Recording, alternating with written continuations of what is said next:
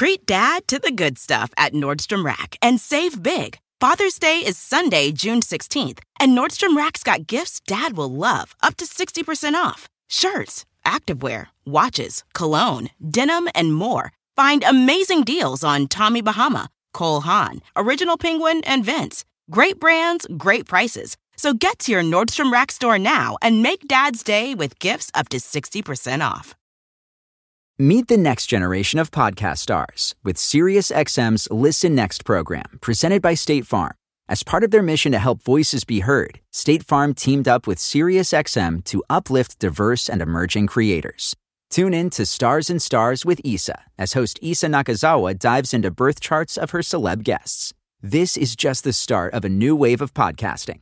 Visit statefarm.com to find out how we can help prepare for your future. Like a good neighbor, State Farm is there.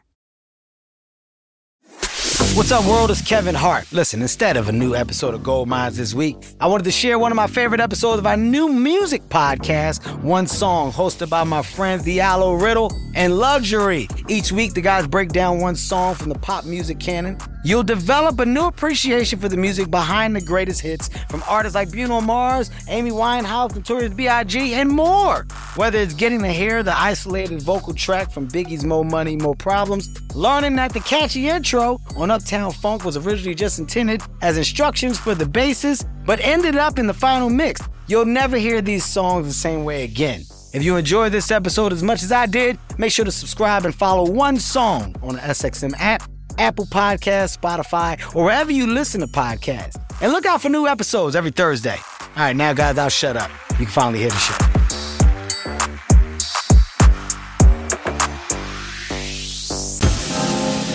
I'm director, actor, writer, and sometimes DJ Diallo Riddle. And I'm producer, DJ, and songwriter Luxxury. And this is One Song, the show where we deconstruct and celebrate some of your favorite songs from the past 60 years in music history and tell you why it deserves one more listen. That's right.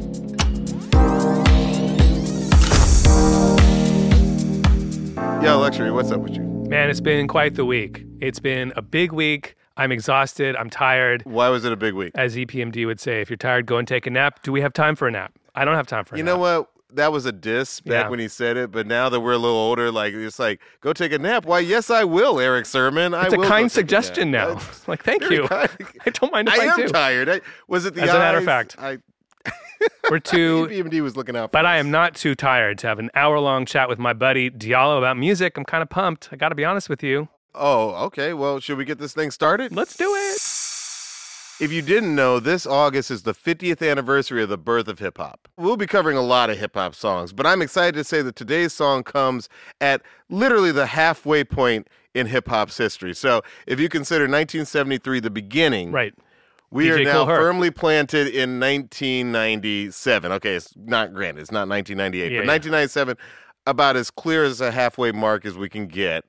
And and it marks a shift in how mainstream hip hop is going to become. Mm-hmm. And and and the irony is that the artist, the main artist on this song, never got a chance to see it. Oh my God, such a build up. The suspense. Can we, c- w- what is the song? We all want to know. Well, get ready because today we're talking about the notorious B.I.G., Puff Daddy, and Mase on their hit song "Mo Money, Mo Problems." PPA, no info for the DEA.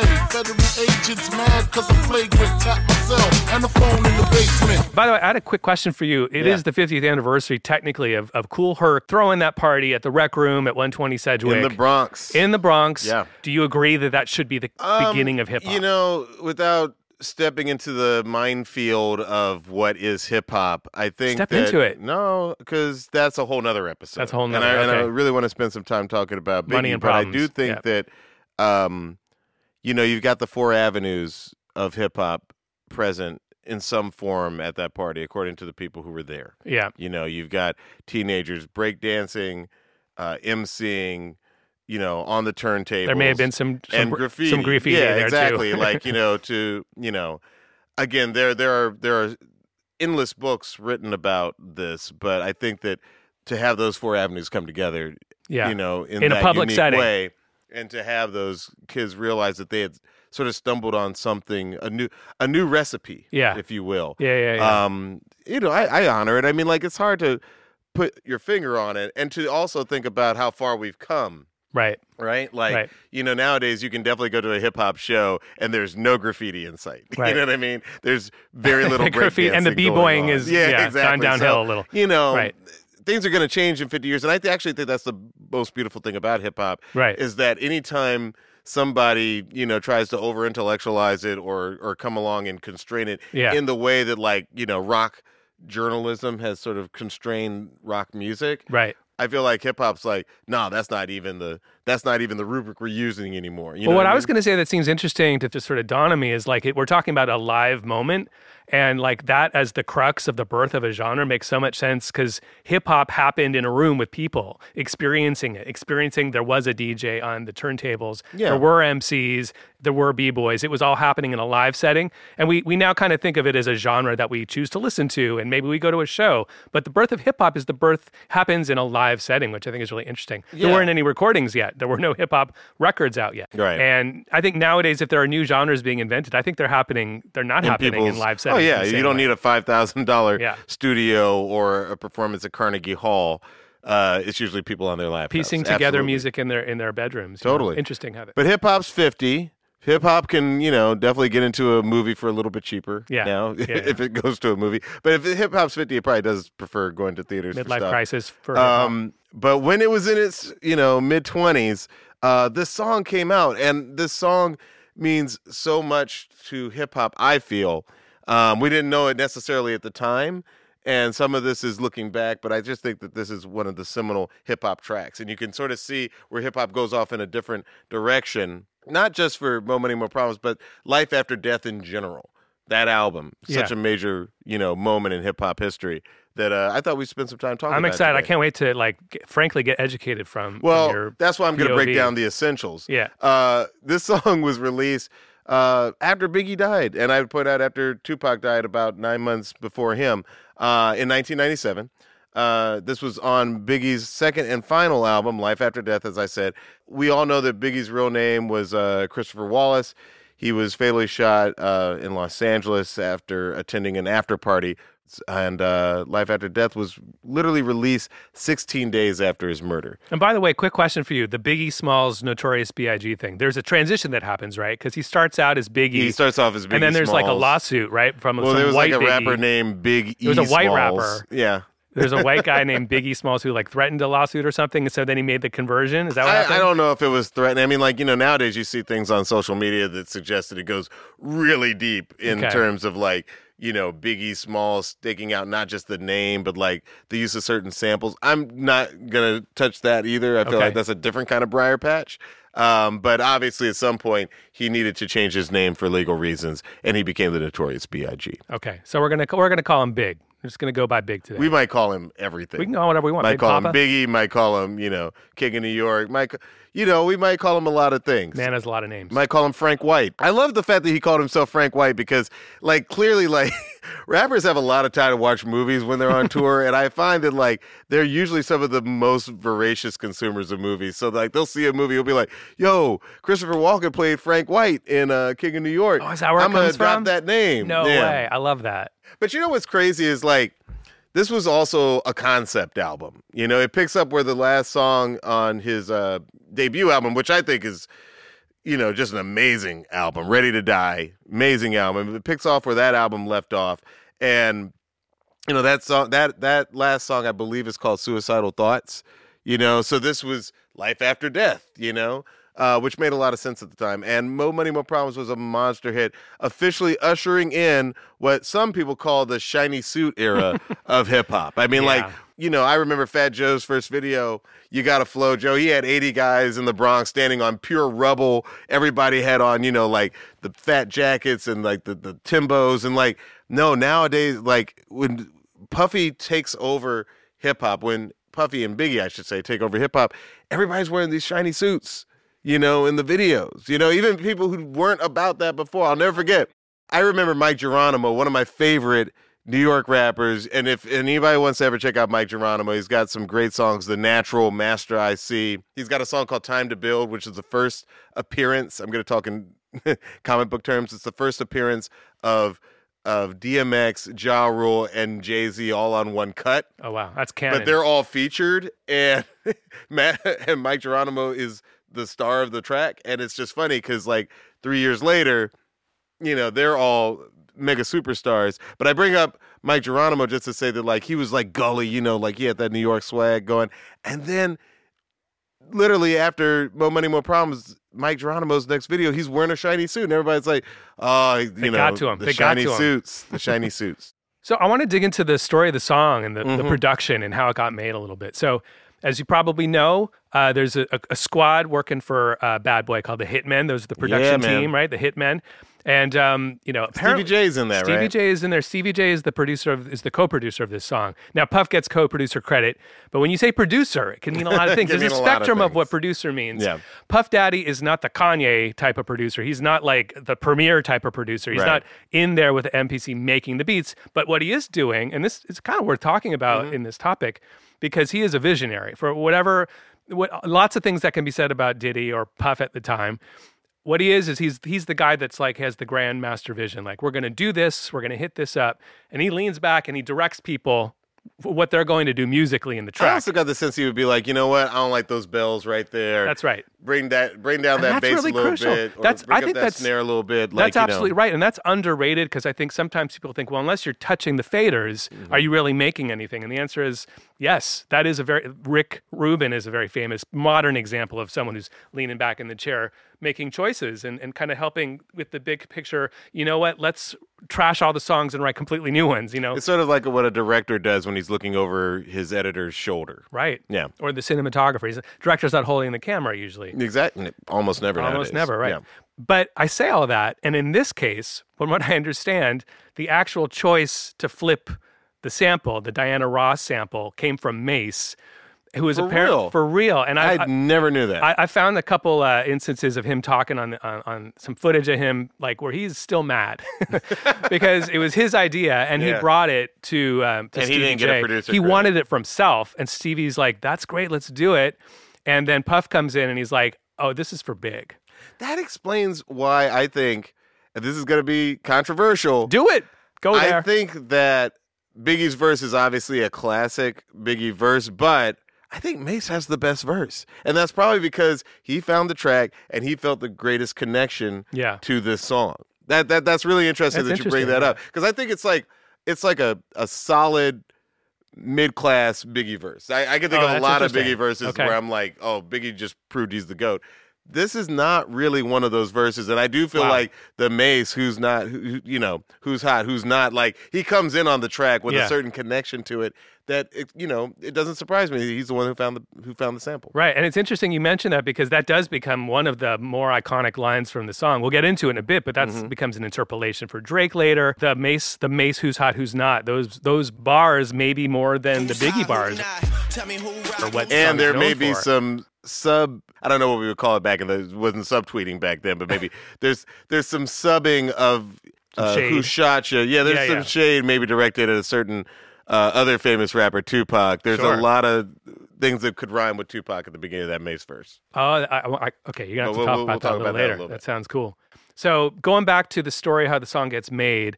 Around '96, Puff brings his stable, the Hitmen. They go to Trinidad, and they're like, "We're just going to get out of town. We're going to get out of the mindset of all this stuff going down, and we're just going to make music." Wow. So they spend six weeks in hotels in Trinidad. They got two Ah. rooms set up sounds like a dream with engineers and they just have the hitmen going through track track track track track crank crank crank and a lot of the stuff that ends up on um on Puff's solo album but also oh on the Biggie puff record daddy and the family a lot of that stuff which is an album that I feel like goes very much hand in hand, even Right. with the sort of like sepia tone Yeah. uh, album art. I ca- it came out a week later right the the the Puff album comes out a week after the More Money More Problems comes out in in 97 if you can believe it Wow. yeah, yeah. so basically it was Mase's idea to flip the I'm coming out sample. He he just came into the studio was like I got a great one. Give it give it to me. Give me I'm coming out. This is this 1980 huge hit for Diana Ross which is effectively a chic song with Diana Ross singing it. Because it's Nile Rodgers and Bernard Edwards and Tony Thompson. It's the band Chic playing a song and Diana Ross is singing on top. Yeah. And that actually ends up being controversial later. Diana Ross doesn't like the song. She has all the production redone. The versions you end up hearing are remixed by other people, and she never works with Chic again, which is ironic because it's a huge hit. It's everyone's favorite Diana Ross album. Is It's a great album. It's a great album. It's, got a great album. And I've listened to the original chic version Out. of all these songs, Yeah. and they sound pretty much the same. Pretty similar. The, the, what got released. I agree. I, I- there's barely, there's very subtle differences. But Yeah. so the Diana Ross sample, I want to play it for you because one thing that's interesting that most people don't know is in the first place, you're hearing a pretty wholesale four bar loop of I'm coming out. In fact, when the song starts, you're like, oh, the Diana, Diana Ross is on the radio. like it literally just is the song Yeah. until you get that wooka wooka wooka coming in.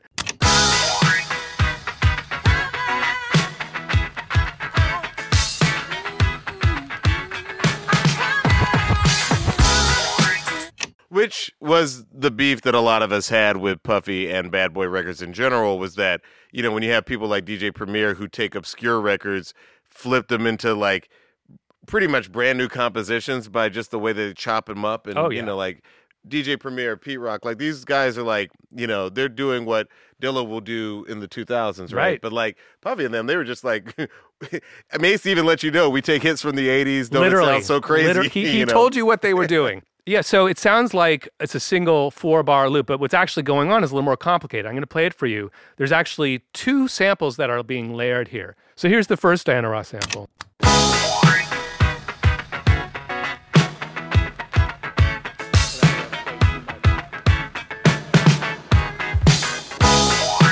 And here's the second sample.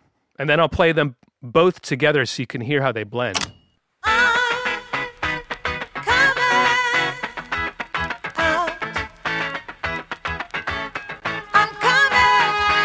Something that's really cool when you hear those, those samples isolated is you hear all the grit and crackle because these are vinyl records that are being sampled. This is this is still the era pre-digital. There are CDs and such, but they're sampling these records. They're sampling the vinyl copies of the records, so you get all the grit. All right, now I'll play them together.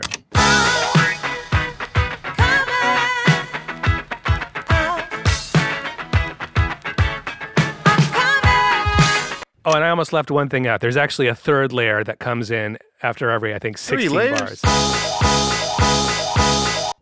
Which is just that first beat, that first downbeat. One, two, three, four.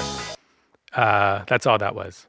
By the way, I remember that when this uh, Diana Ross sample was used in Mo Money Mo Problems, it caused a little bit of controversy uh, at the time. You know, there were there were whispers of like, you know, I'm coming out. Why why Puffy using, you know, why did he sample a gay anthem? You know what I mean? Like this is in the less, you know, the less woke era of hip hop where like, you know, there was there was pretty rampant Homophobia. homophobia. Yeah. You know, I mean, like, I think about some of the songs we used to play then that, like, nowadays, like, you'll be doing an old school set and you'll forget, like, you know, a certain word or a certain something's coming up in the song. You're like, ooh, damn. I don't yeah, that didn't we age ever well. got away Yeah, with that, you it know? didn't age well. We got to listen to the sample one more time because there's something about the use of it, the choice, like literally the selection, not just what I played for you, which is the layering, but the selection of a huge 1980 massive disco hit. That's important to talk about.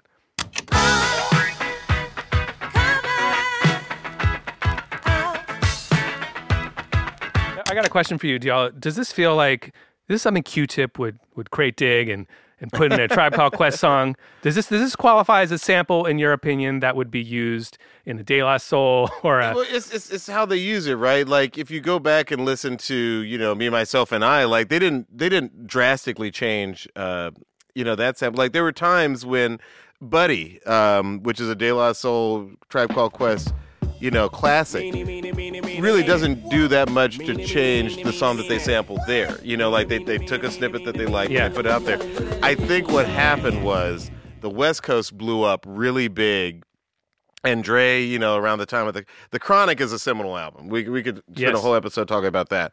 But on the Chronic, they didn't do sort of like the the DJ Premier, Pete Rock. no, and I saw it's Smooth sampling. interpolations, not They, samples. they they they were there was a lot of interpolations, but they were also just taking like you know swing down sweet chariot stop and let me ride like they just took the song and rapped over it right. and and not even in the subversive way. I would argue that like someone like Ghostface Killah will rap over a song that he literally didn't change. Like he'll literally just put on a song. You'll still hear the vocals singing underneath. It would Yeah. be like, "Yo, I saw a baby doll." You know, like it's just like, man, that's, he didn't change a damn thing. This is somewhere in between. And there were definitely rumblings that what they were doing was like, you know, taking a pop song from a previous era, you know, probably 20 years ago, and then just rapping over it. So, th- Yeah. So I yes, absolutely, I do consider it a sample, but understand that this this type of sampling, though popular uh, with the public, Yeah. did get critiqued by a lot of their fellow artists. I think when when you got producers crate digging, you know, in the sort of classic, like I, I mentioned Q-Tip and Yeah. Oh, or Dilla or whoever, yeah. like this is there's a art to it, which is both the portion of the song, which I think you were referring to, but also like what is the song? Yeah. And the more obscure, the better is kind of what I was alluding to a little bit with with the Q-Tip mention. Yes. So what's happening here is that that is not important to the hitmen. The hitmen, they're called the hitmen. Let's take a hit and make a hit. It's right there in the title. There's no surprises going on. But you here. know, I will say that, like, you know, some of this, when you look back now, you do realize, like, there anybody could have done this. They did it effectively, Right. You know what I mean? And so, Sure. to a certain extent, I'm not even adopting, you know, an argument that would have been made against the critics back then. Oh, y'all just hating because Right. we selling out, you know, all these CDs and shows. I'm not making that case about it. I'm not saying any just any old thing that works with the public is automatically good. But um, but the fact is, they, they you know, the fact that they took a song, a Diana Ross song that at that point in my life I'd never heard this song. You know, like I just hadn't, and I was like, oh man, that you know that sounds really cool. So to a certain extent, the youth will sort of drive the way. You know what I mean? Like a song that was 20 years old at the point that I was probably 18. You know that that's going to be a brand new song to a certain extent if it's Right. an album cut. and you probably feel the history. You you can tell that what's being You can tell it's what's a being sampled song. is it's a song that is from the past. Yes. Whether or not you f- were familiar with it personally. Right. Right. And that gives it something. That gives it something that makes it hip hop, probably. Absolutely. I mean, they, again, place everything in its context. This is the late '90s. Boogie Nights is in theaters. Puffy's sampling disco. Like disco was back in a big way in the end of the '90s because, you know, again, it was 20 years old, and anybody who was like, you know, under 30 thought, "Oh, wow, this is fun. We're taking our parents' music." You and you're I right. mean? You kind of alluded to it in the opening. It's like it's a quarter century after the beginning of hip hop, which begins with disco and funk. Yeah. But we're going back with this period of West Coast interpolations and kind of slowed down George Clinton, whatever, this, that, and the other. We're kind of going back to hip hop origins. Exactly. With with tracks like this one. Exactly. And to your point, it wasn't just Diana Ross. Like they were literally taking so many things from, you know, 15 and 20 years ago. Yeah. So he didn't just hit up Diana Ross, he took Bowie for a spin. Right. Yo, yo, this makes, you know what I'm saying? You got niggas that don't like me for whatever reason. You got niggas that don't wanna see me rich. You got niggas that's mad cause I'm always with they bitch. It's the same thing. The song starts, and you're like, oh, here comes David Bowie's Let's Dance. It's the same thing as with More Money, More Problems. The song starts with it. It could be the original song. it's only slightly modified. It's sort of pitched down, a little slowed down. Right. Listen, not everybody was in love with this kind of sampling Right. back then. And, Yeah. and some people are still like, oh, no, you know, I got to I gotta Yeah. have, you know, that the fact that like someone like Q-Tip can take a Minnie Riperton song and take the quietest part of the song Right. and then flip it into you know a number of songs a, a number of q-tip songs are based off off of minnie riperton's songs like you know to me that is the art but you know but this this was something different this was this was puffy taking pop music back from the west coast because by this point snoop is off death uh, Yeah. snoop is off death row you know the prize is for the taking and for you know the first couple of years after biggie's gone new york definitely reasserted its dominance Yeah. you know because you had puffy you had busta rhymes releasing you know his solo records he'd moved on from leaders of the new school he's not really claiming native tongues in the same Yeah. way We're in the Wu-Tang his era. stuff. wu-tang i would argue is not really on the scene right now either i think wu-tang has like this amazing period from like 93 to 97, 98, where they're driving the culture.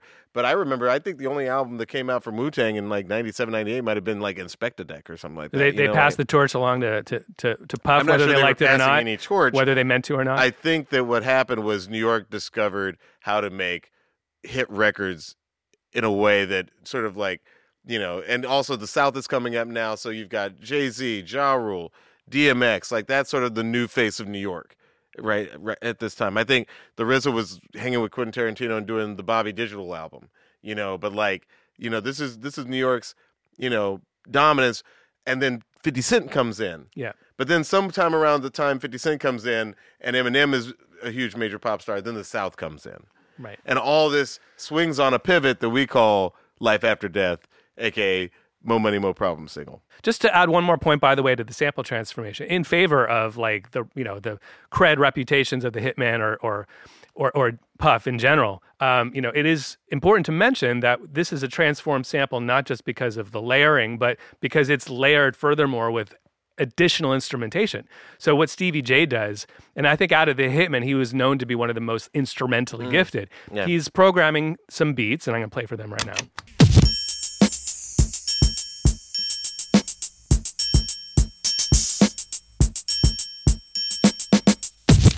And when you and when and when you hear it isolated, and when that's, you a, that's a very strong scratch. that's a very strong scratch. And when you hear it isolated, you can kind of hear the song. That is the momentum of the song. The beat of the song is not the disco beat. It's really coming from the additional material that Stevie J adds, not the least of which is the bass line, which is completely original.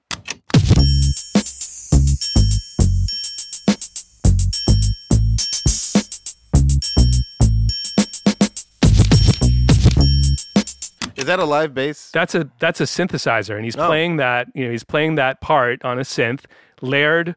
By the way, the probably the reason for it is that in the mix, when you've got a sample and you've got all these beats, there's not a lot of room left for where the bass like content would go to not just blow up your speakers. So when you play a synth, it's a lot more controllable. You can kind of control where it sits in the mix basically. So I'll put that together with the sample and you can hear how the blend is actually very artful.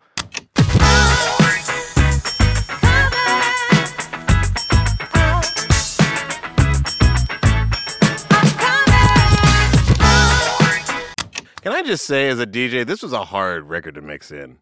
It was like because it comes in like, like it, you kind of want There's like no at least like Mixing room. Yeah, like or Top. I feel like some D- some producers will give you like a little snare hit, like a cat.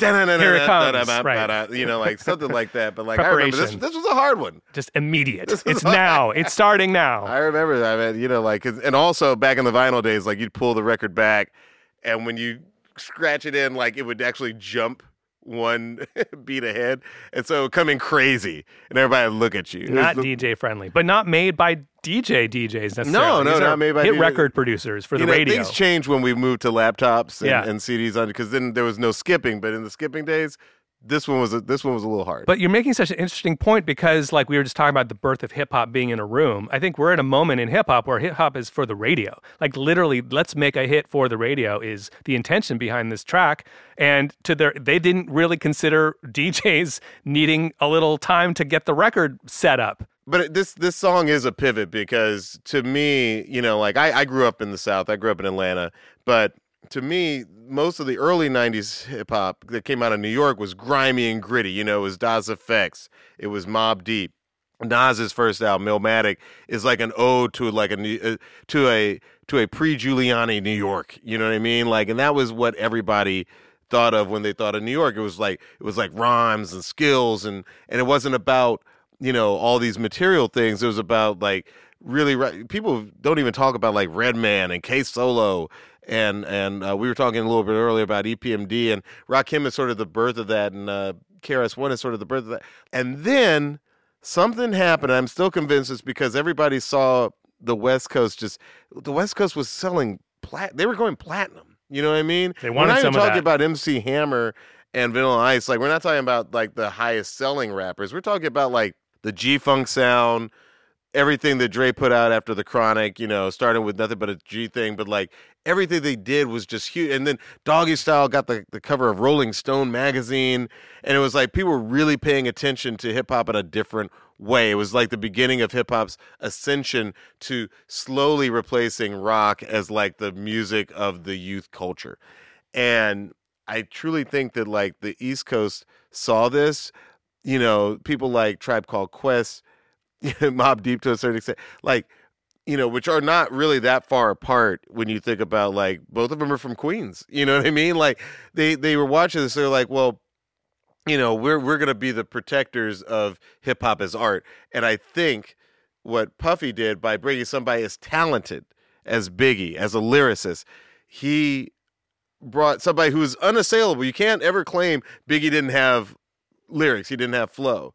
But he put it with production Yeah. that was as shiny and as pop driven uh, as what Dre was doing on the West Coast. Right. Well and said. that potent mix sort of came together. You start seeing the beginnings of it on Ready to Die, but Ready to Die is still a very sort of like New York gritty album. You know what I mean? But like by the time we get to Life After Death, it's a different Biggie. You know what I mean? Yeah. Like he's doing, you know, songs with Jay Z. He's doing songs with, uh, I think he's got a song with R. Kelly on there. Um, you know, he's he's he's bridging that gap between R and B listeners and hip hop. Right. And again, Mo Money Mo Problems in its shiny in its shiny suit glory uh, is a song that you don't have to be like wearing a Scully and you know those kind of gloves that everybody wore and like a puffy jacket. Like no, you can be an R and B listener. Well, I was just going to ask still you that because appreciate part what of Biggie's bringing. part of what we dis- what we don't like to do, but collectively as people and also on the show, is like get a little too like going down the rabbit hole of like pinning down definitions because Yeah. that that's just a waste of everyone's energy. However, it does. I'm curious to know your opinion. Like, is this track a hip hop track, a pop track, an R and B track? Does it matter, or what would the, what would if it's a pie? What's the allocation? Because I think that would be an easier question to answer with. Uh, with a Nas track with New York State, I mean, like that's a hip hop track, and what And, is this? Look, I think almost everything on Life After Death is absolutely hip hop. All I'm saying Okay. is that you take hip hop's, you know, arguably hip hop's it's hip hop and it going on the radio makes it a pop makes it a pop song only after the fact is that what something no, like I, that I guess or- what I'm saying, you take Okay. hip hop's greatest lyricist and you put him over not the DJ Premier. You know, one of my favorite Right. songs on Life After Death is "I Got a Story to Tell." I think it's a fantastic track, but that track is not meant to push the album to sell records or to you know build Biggie's fan base. Yeah. That's that's that's a song for the streets. right That's I got a They're story mixing to it tell. up on the record. Mo money, mo Yeah, yeah. You know, um, uh, sky's the limit. I think is on this album. These are songs that are very smooth, Right. Very Big Papa Biggie. Yeah. You know, I said we were going to give him a million names in this episode. By the time Big Papa you made Biggie a promise comes and you're out, delivering yeah that that dude he can rap over any smooth song, you know, and make it hot. By the way, when Hypnotize comes out, uh, there were a lot of people who were like, "Oh, Biggie just released a West Coast record." Right, For it whatever sounds like a West Coast record, yeah. Herb Rise Alpert. by Herb Alpert felt like a really it's West Coast jazz thing to it do. does sound like a But you know, again, Biggie showed the industry that you didn't have to sacrifice your lyricism to sell a lot of records. All you had to do was change the production. And I think that you have to give him credit um, because what he sort of opened the door for was, you know, label mates 112 on the R&B front, uh, Mary J. Blige, you know, she she comes in the Real Love remix has Biggie on it. Look up in the sky, it's a bird, it's a plane. You know, like Biggie was always saying like, "Hey, we can we can we can sell records too. We just got to give people something different." And you see it in 112, you see it in Mase, you see it in the Lox, you know, Total. But you know, like it's because of Bad Boy's success with this format that we got three of I think just seminal New York labels. You got Ruff Ryders, which gave us DMX and Swizz Beatz. You had Murder Inc., which gave us Ja Rule and Ashanti, and um, and you had Rockefeller, which gave us Jay Z Jay-Z. and eventually Kanye. Cam'ron and Dipset and Kanye West. And, you know, these labels, these New York based labels, you know, they were watching what Puffy was doing at Bad Boy. Say Yeah. it was the Violator label, you know, also great label at this time. and everybody was doing that while Rawkus was over here sort of keeping it Yeah. New York true, doing its stuff with Mos Def and Black Star. You know, and, and and a rapper named Socrates, which which I remember because everybody on the scene was like, Socrates is the best freestyling rapper in New York, and you know sometimes those rappers don't. The the, the best freestyle rapper isn't necessarily the best when it comes to writing. And we still have the left field stuff, as it were. We still have the the like native tongue stuff is still happening. They still exist, but are they kind of on the down? But, but, you know, it's always like, and, and let me be very clear. I think Wu Tang makes great records from '93 till today, and I think that Q-Tip and De La Soul, you know, rest in peace, Trugoy. Like, I think that all these people have made great records, but there's a point at which you're driving the culture, Yeah. and there's a point at which there are other people driving Midnight the culture. and I Marauders was sort of the end of their run, right? um, yeah, I think so because I think by the time Beats, Rhymes, and Life comes out, I think that's the next record. Uh, you know, I'm already listening to Outkast at that point, and I'm I'm starting to notice that the South, the South got something to say. You know, as as That's he what he said. He said it. But but to come back to Puffy, I think that Life After Death plants a certain flag in the ground and says, Hey, New York's this still is around. New York. And that's what's so ironic We're is that at- baby. when I mean like not that Biggie wasn't already running New York, but this album, which was a double album, you know, uh, would have absolutely he he he he deserved a, a reign on the top while this album was out, and unfortunately he he just didn't get it. I I know you. I usually repel at these kind of comparisons, but I consider him a little bit the Kurt Cobain. Oh, we're going there. hip-hop? Yay! And we can say that for later. Let's take a break. Yeah, I didn't and hear when we come back, I'll tell you why I think that the Notorious B.I.G.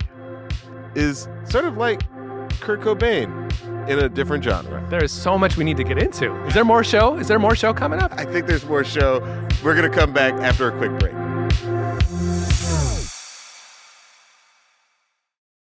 Jon Stewart is back in the host chair at The Daily Show, which means he's also back in our ears on The Daily Show Ears Edition podcast. The Daily Show podcast has everything you need to stay on top of today's news and pop culture. You get hilarious satirical takes on entertainment, politics, sports, and more from Jon and the team of correspondents and contributors. The podcast also has content you can't get anywhere else, like extended interviews and a roundup of the weekly headlines.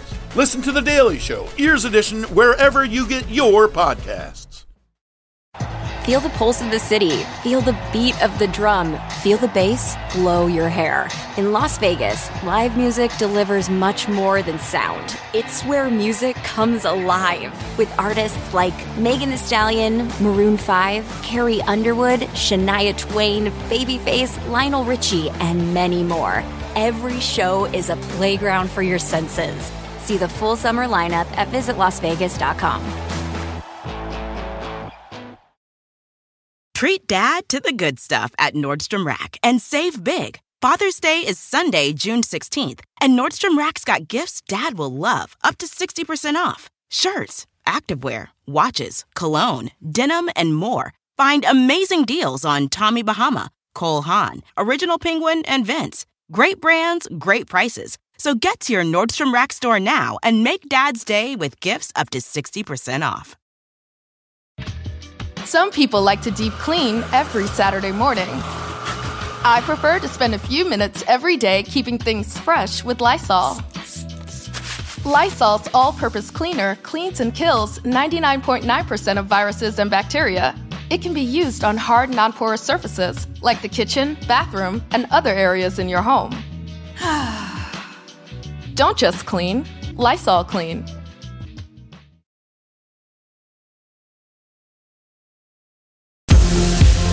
Welcome back. So we've been talking about the Biggie, Mase, Puff Daddy classic, Mo Money, Mo Problems. But to understand the two sides of Biggie, we we got to go back further Yeah. than 1997. Take me back. Now, I, I consider myself something of a voracious consumer of mixtapes, and I mean, like that was that was how you got, you know, so much hip hop back Right. then. Like sometimes you'd be like, man, I don't even listen to the album, but Jay Z's mixtape with you know, DJ, you know, is this Envy- the DJ drama era? Is that what this is?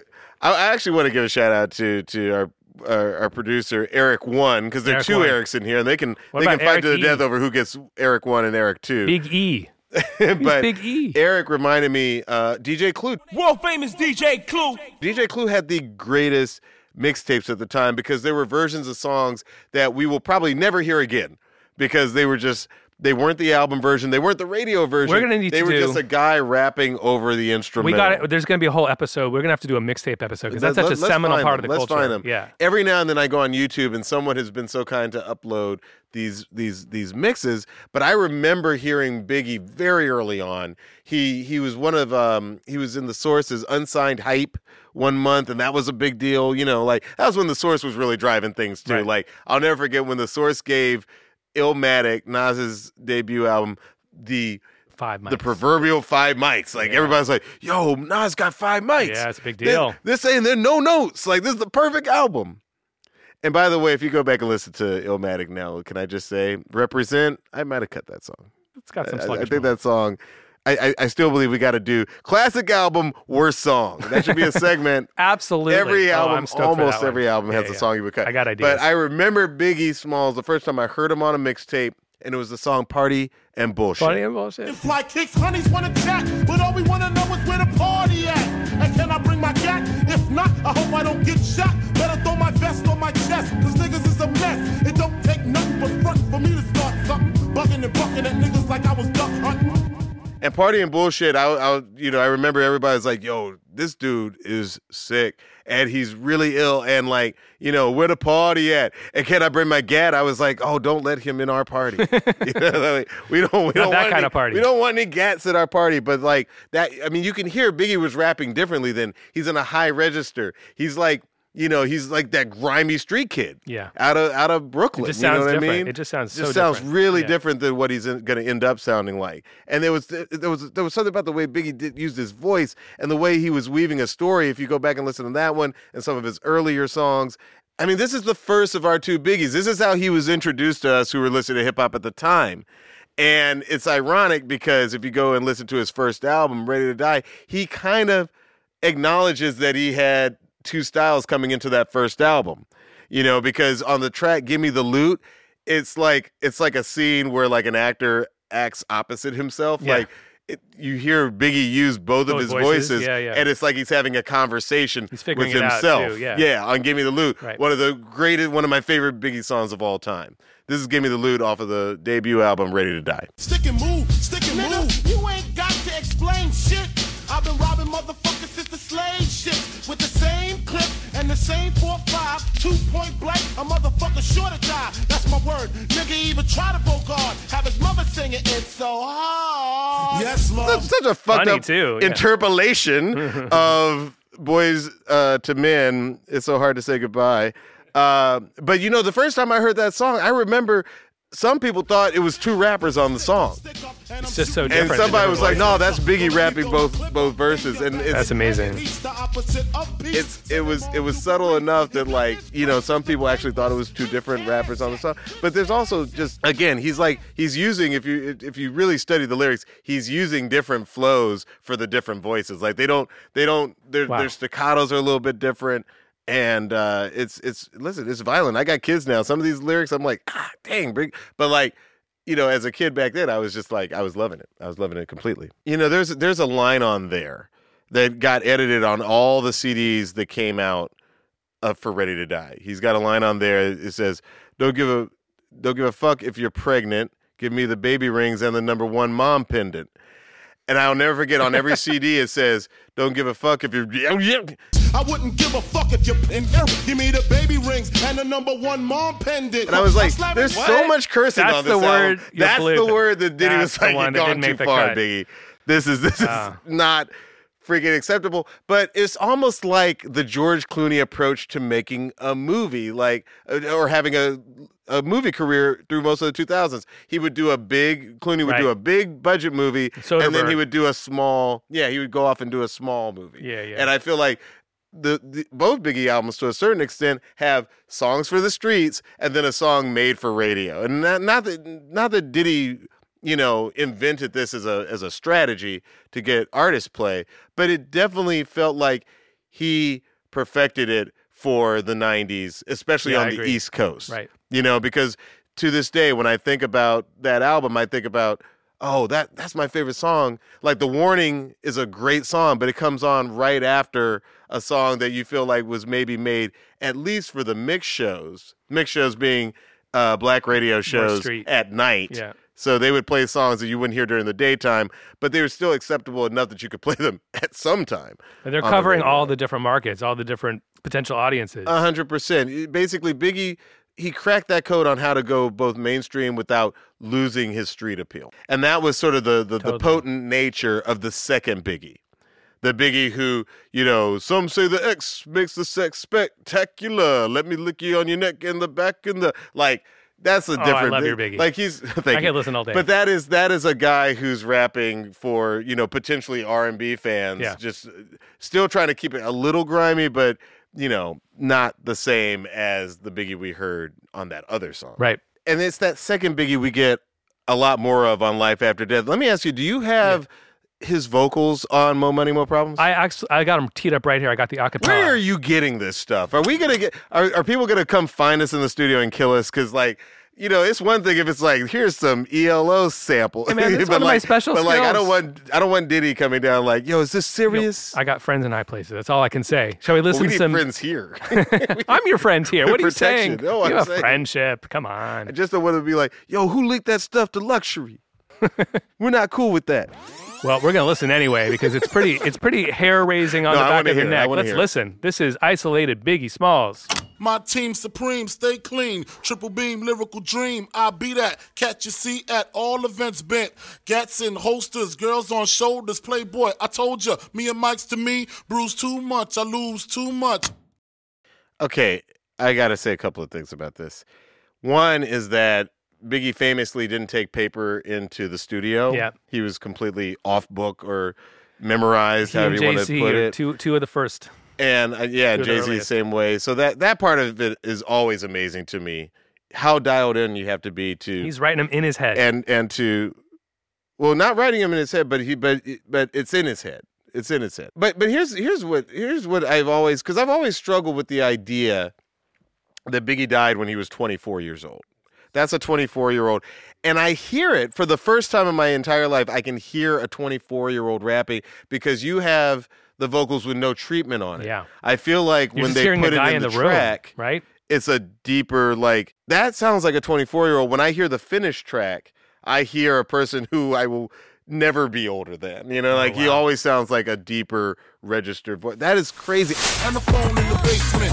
My team supreme, stay clean. Triple beam, lyrical dream. I be that. Catch your seat at all events bent. Gats in holsters, girls on shoulders. Playboy, I told ya, me and Mike's to me. Bruise too much, I lose too much. One of the things I love about hearing and playing and sharing these isolated vocals is that you really hear the human being. You even hear the like the uhs and the like the headphone bleed. You're picturing Biggie as a human being, yes and that's he's that's human who's in being. the room with you. he's, he's not a, a voice on high Right. With all the reverb And he's, that's right. He's and not kind of up enveloped and protected by the musical bed and the beat and the whole and everything else going on. He is just a human, a It's just vulnerable it's just person. 24 year old kid and he's a 24 year old with kid. amazing talent Yeah. and it, in in some ways it, it like touches it, it it's, it's sort of it's so tragic that he'd be cut down so early you know what i mean It really like is. And something else that really comes clear when you listen to the isolated vocals. I mean, you hear everything we've been talking about. You hear his flow, the unusual rhyme schemes where he's placing rhymes not just at the end of a line and then rhyming it the next time. There's rhymes within the within the line. There'll be a word at the end of a line that gets rhymed twice and then there's a mm-hmm. new rhyme. All that stuff is mixed up in addition to his choice of where to place the syllables in time. So what's really interesting is when you when you learn that he had a childhood friend. There's a, a guy in the neighborhood who was a jazz cat, like who played with Miles Davis, like a mm-hmm. real guy named Donald Harrison, that took him under his wing, that saw something innately in Chris, young Chris, Christopher Wallace, and took him in. And young Chris would go to his house and they would play jazz records. He'd play Max Roach records and point out in like the drum solos, like what he was doing and what was interesting about it. So thinking about the syncopation, the idea that the choices a drummer makes are about how to surprise the ear, how to do something syncopated, which means against the beat that would be unexpected and interesting.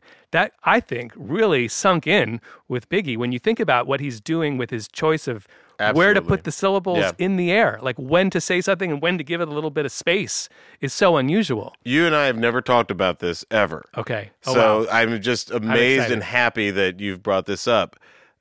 What you're saying is 100% right. And what I've heard somebody else far smarter than myself say online was um, the difference between Tupac and Biggie's flows was that Biggie was almost like a, using his voice as a jazz instrument, and Tupac was using his voice as a as a preacher.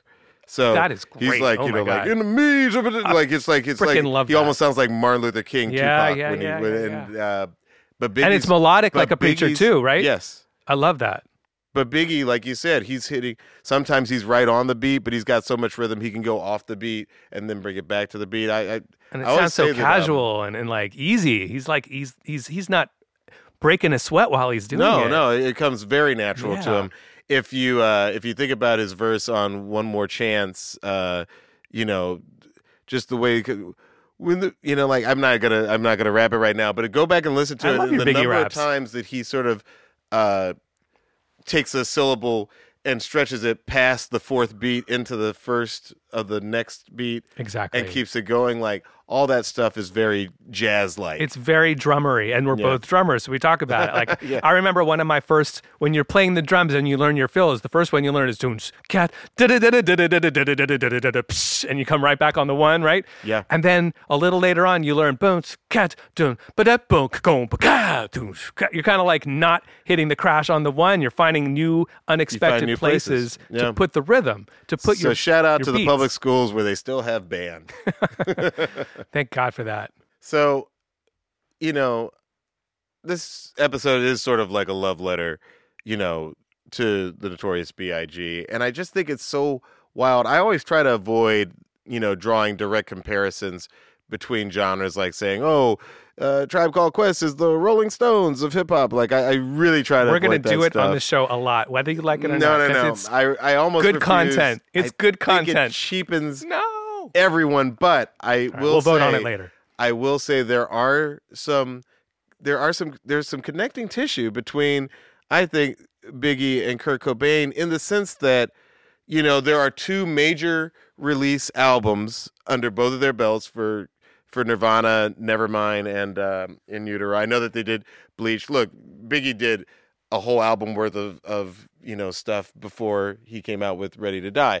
But I'm saying there are two sort of major major albums that both guys brought out, and then they're gone. You know, then they're Yeah, just too gone. soon. They're they're they're. Gosh, this sounds like I'm trying to make a joke. Their reign on the top is very brief. Yeah. You know what They're I not- mean? they're not around very long. They're not around, but like their their lasting it. impression on the genre. And when you see kids who are 11 and 12 now walking around with Notorious B.I.G. on their shirt, it just really lets you know just how much impact you can have in just a really brief period. I was just having this conversation. Like, if you go around the world, you'll see just like graffiti and spray paint and in T-shirts. Like, who are the iconic artists that have traveled? You'll Yeah. see. I think you might see some John Lennon. You'll probably see some Bob Marley, and you'll probably see some Big, and you might see some Kurt Cobain. I think there's this small group of artists who went too young that have global impact decades after. and their- you know, I think you've kind of proved you kind of proved my point in the sense that like John Lennon, Tupac, these are guys who have a lot of albums. To me, what makes what connects Kurt with with Chris is that they kind of both broke out in 91 Yeah. you know what Yeah, i mean yeah, right. and by you know by 97 they're both gone and and you can't imagine the 90s without these these icons you know it's just their impact was huge Yes, perfectly put. well that's our show Thank you for sharing the tale of two biggies with me. anything for you my friend uh, help me in this thing Let's do it together, shall we? yes who are you again Well, I'm glad you asked because I am producer, DJ, and songwriter Luxxury. and i'm director actor writer and sometimes dj diallo riddle And this is One, Song. Song. until next time Bye bye. One Song is a SiriusXM and Kevin Hart's LOL radio production. It's hosted by me, Luxxury, and my friend Diallo Riddle. This episode was produced by Matthew Nelson and Jordan Colling with engineering from Marcus Hom. Additional production support from Leslie Guam, Charles Childers, and Alicia Shimada. The show is executive produced by Kevin Hart, Ty Randolph, Mike Stein, Brian Smiley, Eric Eddings, and Eric Weil.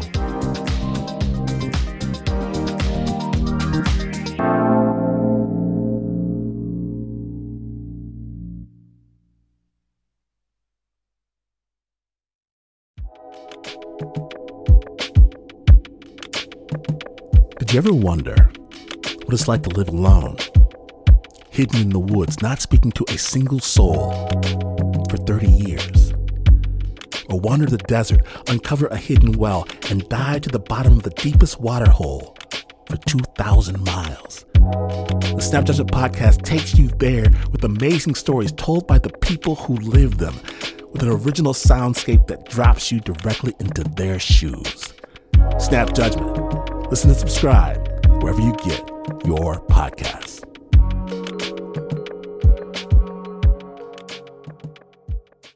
Treat dad to the good stuff at Nordstrom Rack and save big. Father's Day is Sunday, June 16th, and Nordstrom Rack's got gifts dad will love, up to 60% off. Shirts, activewear, watches, cologne, denim, and more. Find amazing deals on Tommy Bahama, Cole Haan, Original Penguin, and Vince. Great brands, great prices. So get to your Nordstrom Rack store now and make dad's day with gifts up to 60% off.